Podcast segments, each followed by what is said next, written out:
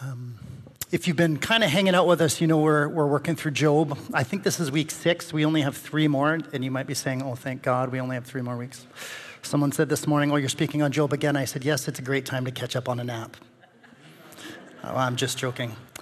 Um, we're going to jump right into Job 13 today, Job 13, 1 to 19. Look, I have seen all this with my own eyes and heard it with my own ears, and now I understand. I know as much as you do.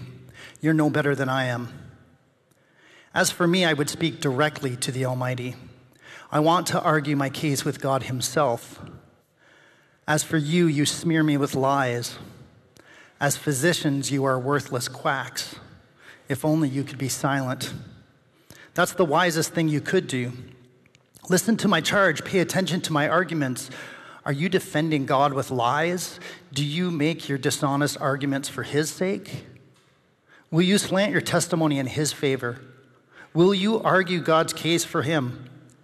What will happen when He finds out what you are doing? Can you fool Him as easily as you fool people? No, you will be in trouble with Him if you secretly slant your testimony in His favor. Doesn't His majesty terrify you? Doesn't your fear of Him overwhelm you? Your platitudes are as valuable as ashes. Your defense is as fragile as a clay pot. Be silent now and leave me alone.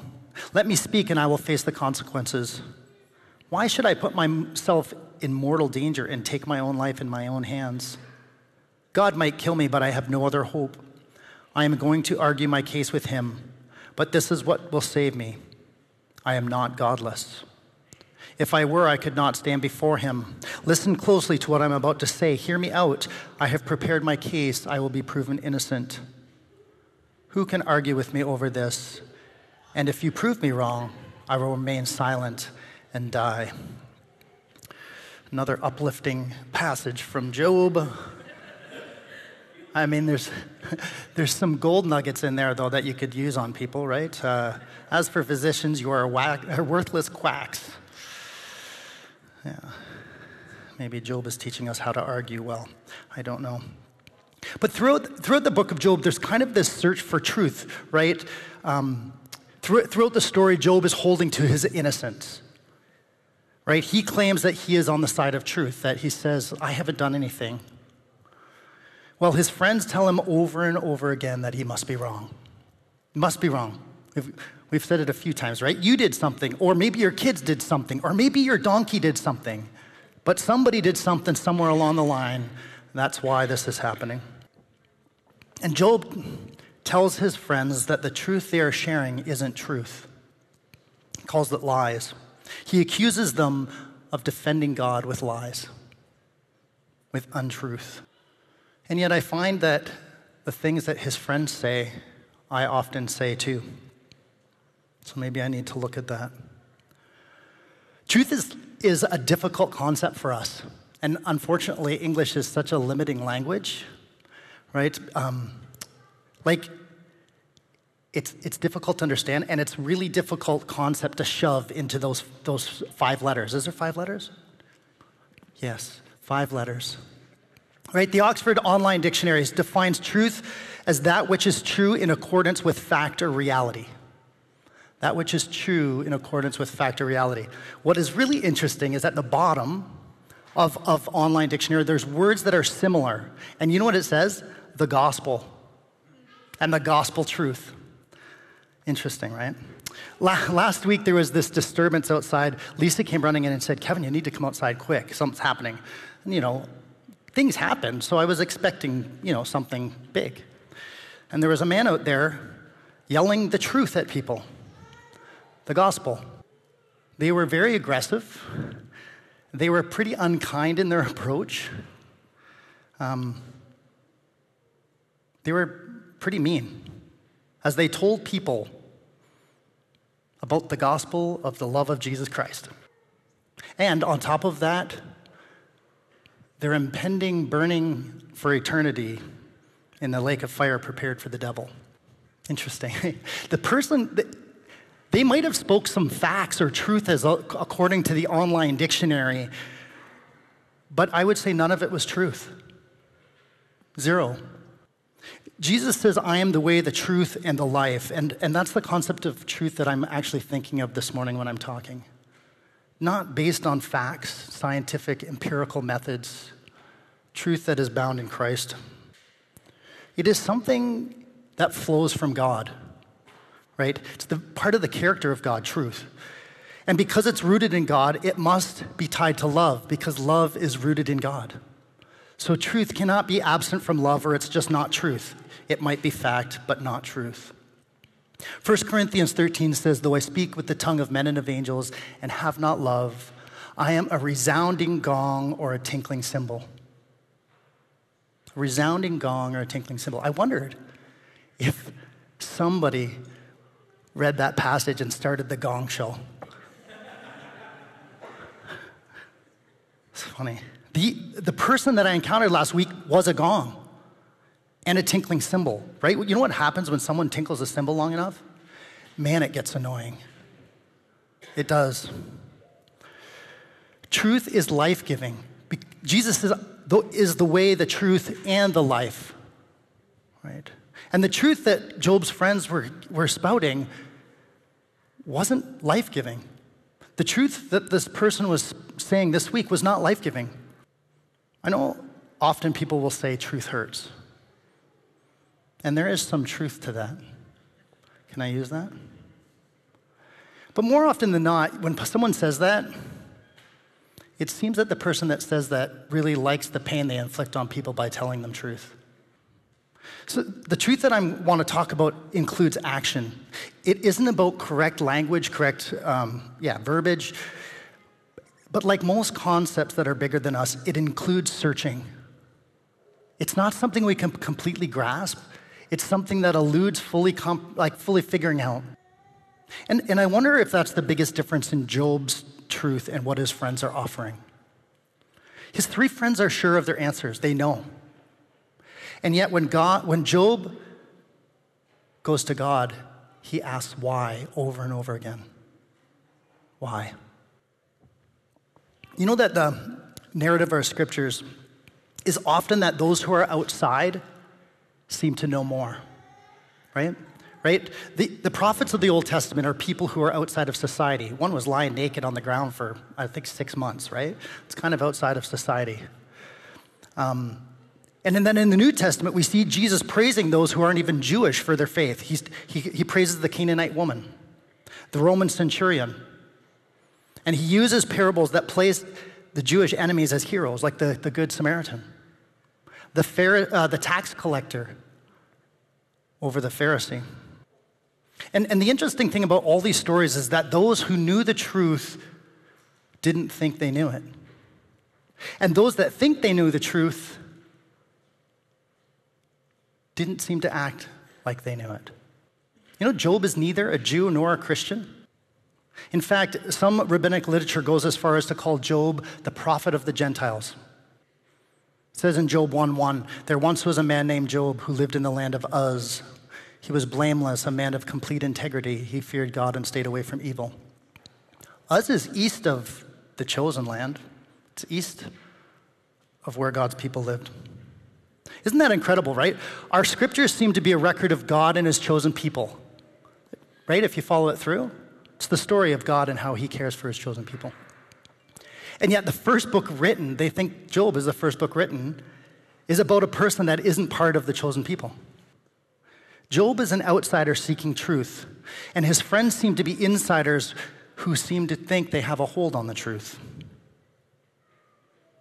So I wonder if truth requires humility, and that's why outsiders get it. We see this in Jesus, right? He's the truth, He's, he becomes an outsider. They even kill him outside of town. So I wonder if Job actually teaches us more about humility than he does about patience. Job doesn't actually seem that patient to me, actually. He seems kind of angry, but he's humble. He, he knows that he is not in charge. He recognizes that he is creation and not creator, and he doesn't try to take the spot of creator. In Job 10, 8 to 12, he says, You formed me with your hands. You made me yet now you completely destroy me. Remember that you made me from dust. Will you turn me back to dust so soon? You guided my conception and formed me in the womb. You clothed me with skin and flesh, and you knit my bones and sinews together. You gave me life and showed me your unfailing love. My life was preserved by your care. He knows his place. He's dust. And he's going to go back to dust. He's not in any delusion that he is in charge of things. He's creature, creature, not creator. Job seems to think that his friends have forgotten who they are and who God is too. They begin to speak God for God. They begin to speak on behalf of God, and Job responds, Will you argue God's case for him? It's a good question to ask each other, right? Will you argue God's case for him? It's such a beautiful question, actually, and maybe one we should ask each other and ourselves. Will I argue God's case for them?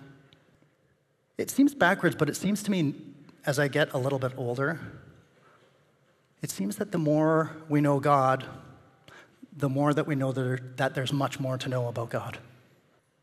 For us, mystery isn't that we can't know something, but that we can know something deeper and deeper and deeper, but never reach the bottom of it. And mystery helps to keep us humble. Right? I love standing beside the ocean. Any other people that love standing beside the yeah. It makes me feel small. Right? The ocean's so big, there's so much we can't see that we can't figure out. It's good. It helps us to feel humble. And maybe that's what we need to have a better handle on truth. Is to know that we don't have a good handle on truth. And while Job searches for the truth, we see him encounter another big difficult thing, right? And that is the idea of fear. Doesn't his majesty terrify you? Doesn't your fear of him overwhelm you? Proverbs 1 7 says, Fear of the Lord is the foundation of true knowledge, but fools despise wisdom and discipline. Job speaks about fearing God, but at the same time, he's willing to argue with God. If we read further this morning, he goes right into arguing with him. This must be like our experience of being by the ocean, right? It's big and overwhelming and yet I love to be beside it. I think that's the kind of fear they're talking about it. Job's fear isn't the same as his friend's fear. I would suggest that, that Job's fear is awe, while his friends are actually afraid. And it causes them to miss out on who God is. Job understands his place in creation. He is awestruck by God, the Creator. I would say that's a healthy understanding of the fear that Job is talking about. But often when I hear the word fear, I think it's kind of unhealthy. We see this actually in, in the early, in the first story in the, New, in the Old Testament, right? Um, in the Garden of Eden, Adam and Eve, they're hanging out with God, and then they decide to eat of the tree of knowledge of good and evil. And what's their response? What's their first response? Fear. They hide. It says in Genesis 3 8 to 10, when the cool evening breezes were blowing, the man and his wife heard the Lord, the God, Lord God walking about in the garden. So they hid from the Lord God among the trees. Then the Lord God called to the man, Where are you? He replied, I heard you walking in the garden, so I hid.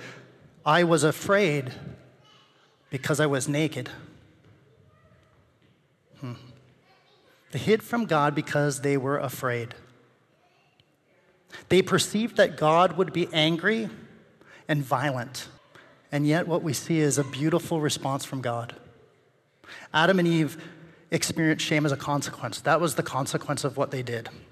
And something that they and all of humanity now struggles with. And God could have sat back and said, You made your bed, now sleep in it.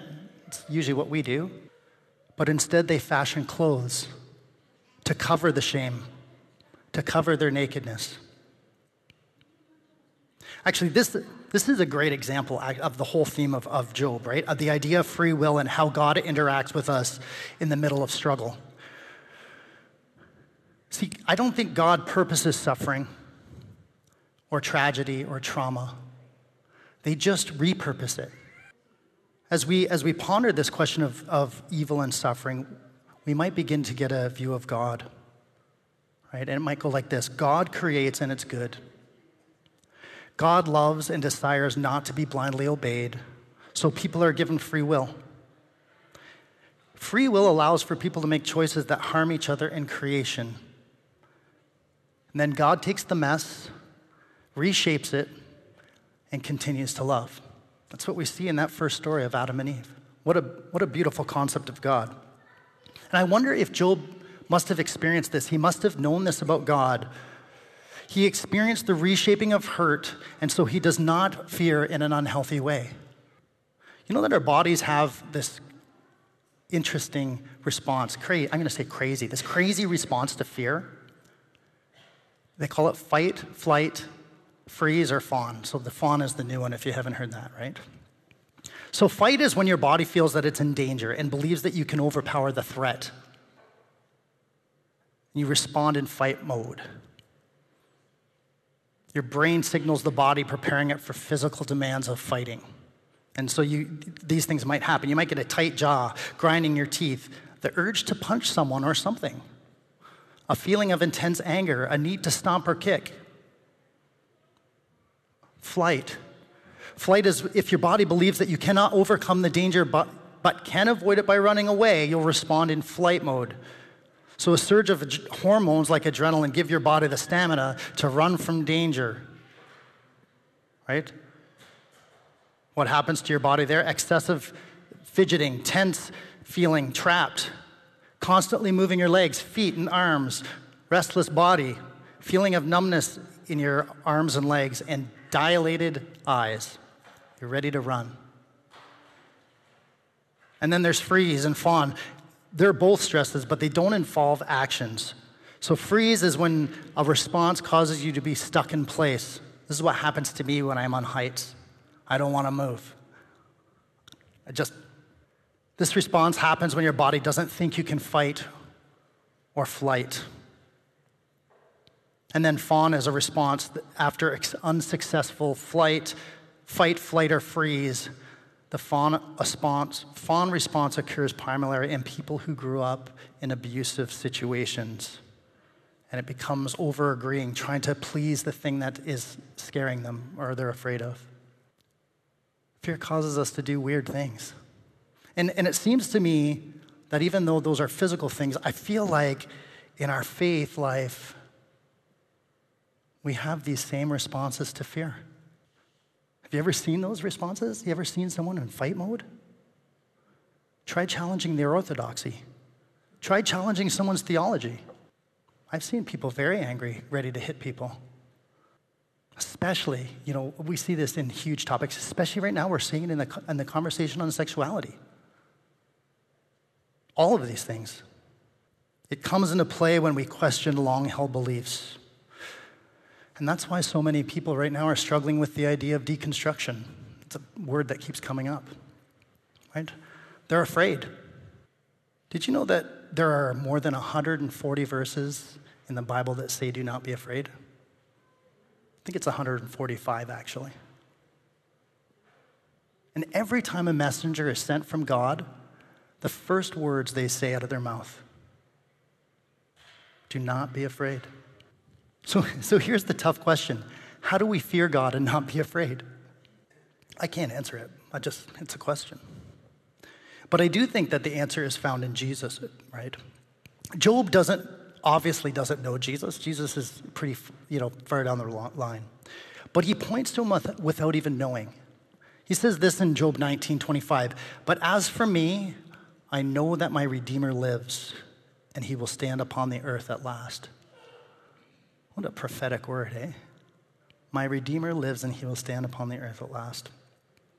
And there's a lot of debate on what Job is referring to, but most conclude that Job sees God as both judge and redeemer. He feels that God will come to his aid. Gustavo Gutierrez, who I talked about a couple weeks ago, says this It might be said that Job, as it were, splits God in two and produces a God who is judge and God who will defend him at the supreme moment. A God whom he experiences almost as an enemy, but whom he knows at the same time to be truly a friend. It would be like walking, going into court, facing God as the judge, and then up beside you walks God, your defender, your attorney. If we look, at, if we look at, back at the story of Adam and Eve, we see this play out fully, right? Adam and Eve experience God as the judge. They run away. There are consequences for their actions, and there's consequences for actions. There just are. There are ripples from thrown stones that we don't know how they affect things. And yet they also experience God as the Redeemer who covers their shame. That's another mystery for us to explore, something we can think about like it's another ocean to stand beside. God is judge, but they do not judge like I do. God is a redeemer, He's the bringer of justice. But their justice is very different than my idea of justice, where people get what they deserve. In some ways, this could all be summed up. I should have done this at the beginning, then you wouldn't have to listen to me for 20 minutes. It could all be summed up seek ye first the kingdom of God and his justice, and these things will be added to you. Seek first the kingdom of God and its justice, and they will be added to you. Seek first truth and its justice. That's, to me, that's truth and fear. Justice has a lot to do with fear. And these things will be given to you. Let me, let me pray with you, and then let's have some response. God, thank you for this day. I thank you for that sun that's shining. That reminds us of your faithfulness, of the truth that you hold all things together. Remind us of that. Amen. Is there any responses this morning? Yeah, I was, I was struck by everything you said, and uh, the verses from Job and Genesis. Now, in Genesis, the line, I was afraid because I was naked, so I hid. Now, and then you commented, you know, now we, we clothe ourselves to hide our nakedness. Mm-hmm. Now, what if in that line from Genesis we replaced the word naked with vulnerable? And imagine or wonder in what ways do we cover or cloak our other forms of vulnerability? And how does that relate to the idea of, uh, you know, the fight, flight, freeze, and fawn, and the idea of deconstruction? Hmm. That's a good question. Vulnerability. I, I totally agree that it, it actually could be replaced with that. Yeah, that's good. Yeah, Jeremy.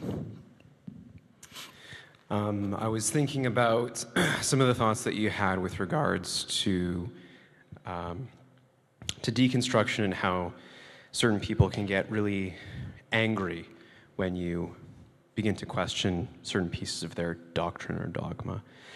Some of it, I think you're right, is about fear, but at risk of sounding like a broken Zillennial record, I think a lot of it is also rooted in power. I think with certain forms of authority, uh, especially uh, spiritual and theological authority, the right questions can serve to undermine certain forms of illicit spiritual power. And I think a lot of people who have these sorts of questionable doctrines, they might not know that consciously, but I think they see it subconsciously. And the funny thing about, I find, when somebody has power is that they, they are unwilling to give it up. And so I think that's maybe why there's a lot of heightened emotion around deconstruction because what I think is a natural part of one's spiritual formation is making one's faith their own.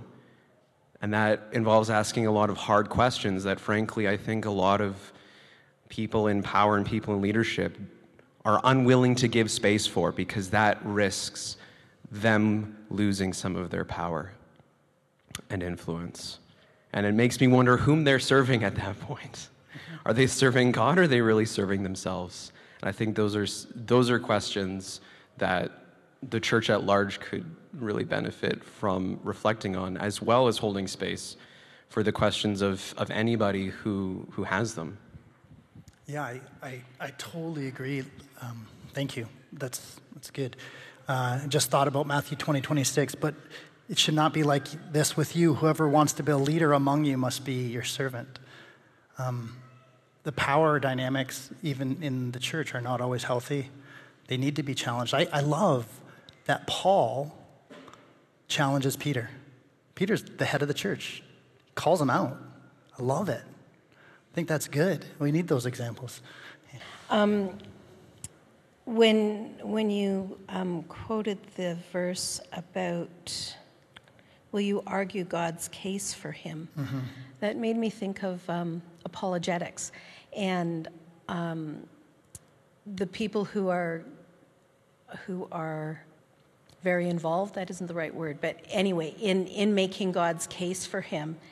And um, just the verse before says, Are you defending God with lies? Do you make your dishonest arguments for his sake? Will you slant your testimony in his favor? And uh, just made, made me think that we need to be we need to be cautious. We need to be careful of thinking that we're arguing God's case for him. Mm-hmm. That's good couple of things. Um, I think Genesis is a, a, picture of people taking action that were clearly, uh, they were made aware that they shouldn't do. The book of Job, for me, is dealing with ideas, and he is an iconoclast in that we all have a collection of beliefs, like us four here could have a belief right here. But if one of us said, you know, I really think that if God can't find human hands to, say, plant a forest along the border of Russia and Ukraine, then I will plant new seeds and make a forest a mile wide and a thousand miles long. That might sound crazy, but it might be an idea that I have that I pray about and others may not. They might think it's crazy to do that. And I think Job is a picture of trying to help us come out of our caves, come out of our ways of thinking or seeing God in a, in a different way than he's already than the way that the majority have seen him. And he's saying, I think there's more to him than us just trying to get everything right and do everything in a special way. And and I think he knows he's loved. He knows he's not godless. So for me, it's a, um, he's teaching about desire. He, in that strange way that he's longing for something more and bigger than what he's already understood. Okay, so I know there's a couple more comments. Maybe let's let's have conversations after. Um, grab some coffee and continue to talk. Um, go in the grace and the peace and the love of our Lord Jesus Christ. Amen.